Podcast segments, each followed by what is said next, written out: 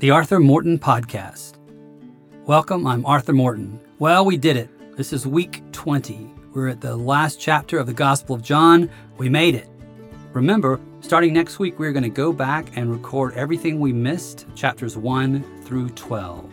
You can also go to arthurmorton.com if you are interested in getting the audiobook of John, which is this production, without all the talking from me.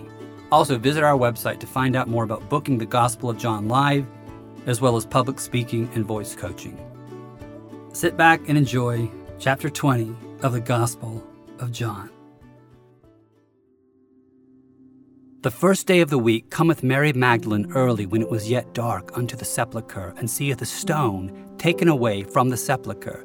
Then she runneth and cometh to Simon Peter and to the other disciple whom Jesus loved, and saith unto him, They have taken away the Lord out of the sepulchre, and we do not know where they have laid him. Peter therefore went forth, and the other disciple, and came to the sepulchre. So they ran both together, and the other disciple did outrun Peter, and came first to the sepulchre. And he, stooping down, and looking in, saw the linen clothes lying there, yet went he not in. Then cometh Simon Peter following him, and went into the sepulchre, and seeth the linen clothes lie, and the napkin that was about his head not lying with the linen clothes, but wrapped together in a place by itself. Then went in also that other disciple, which came first to the sepulchre, and he saw and believed. For as yet they knew not the scripture that he must rise again from the dead. Then the disciples went away again into their own home. But Mary stood without at the sepulchre, weeping. And as she wept, she stooped down and looked into the sepulchre, and seeth two angels in white sitting, the one at the head and the other at the feet where the body of Jesus had lain. And they said unto her, Woman, why weepest thou? She saith unto them, Because they have taken away my Lord, and I know not where they have laid him. When she had thus said, she turned herself back and saw Jesus standing, and knew not that it was Jesus. Jesus saith unto her, Woman, why weepest thou? Whom seekest thou? She, supposing him to be the gardener, saith unto him, Sir, if if thou hast borne him hence, tell me where thou hast laid him, and I will take him away. Jesus saith unto her, Mary. She turned herself and saith unto him, Rabboni, which is to say, Master.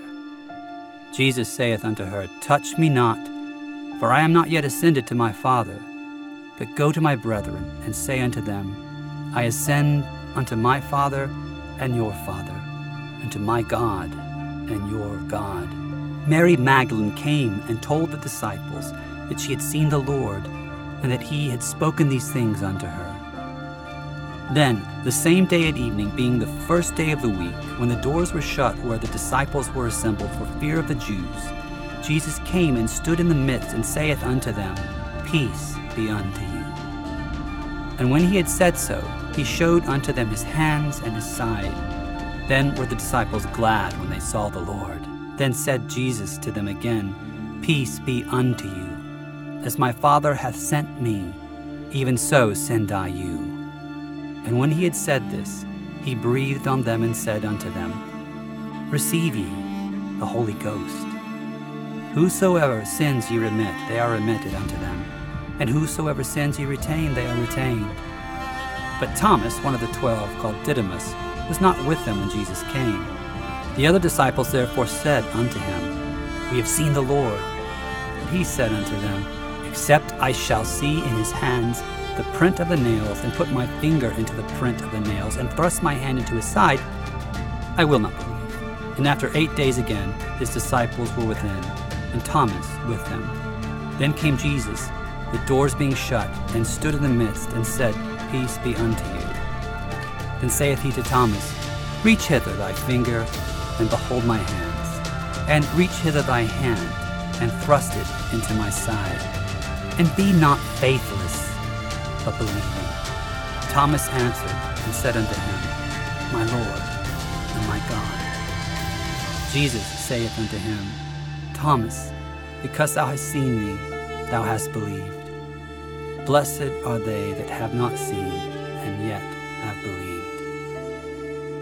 And many other signs truly did Jesus in the presence of his disciples, which are not written in this book, but these are written that ye might believe that Jesus is the Christ, the Son of God, and that believing ye might have life through his name.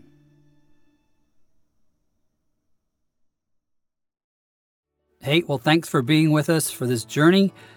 It's been really exciting going through the entire book of John. And now you can listen to it, um, or you can go order the audiobook at arthurmorton.com.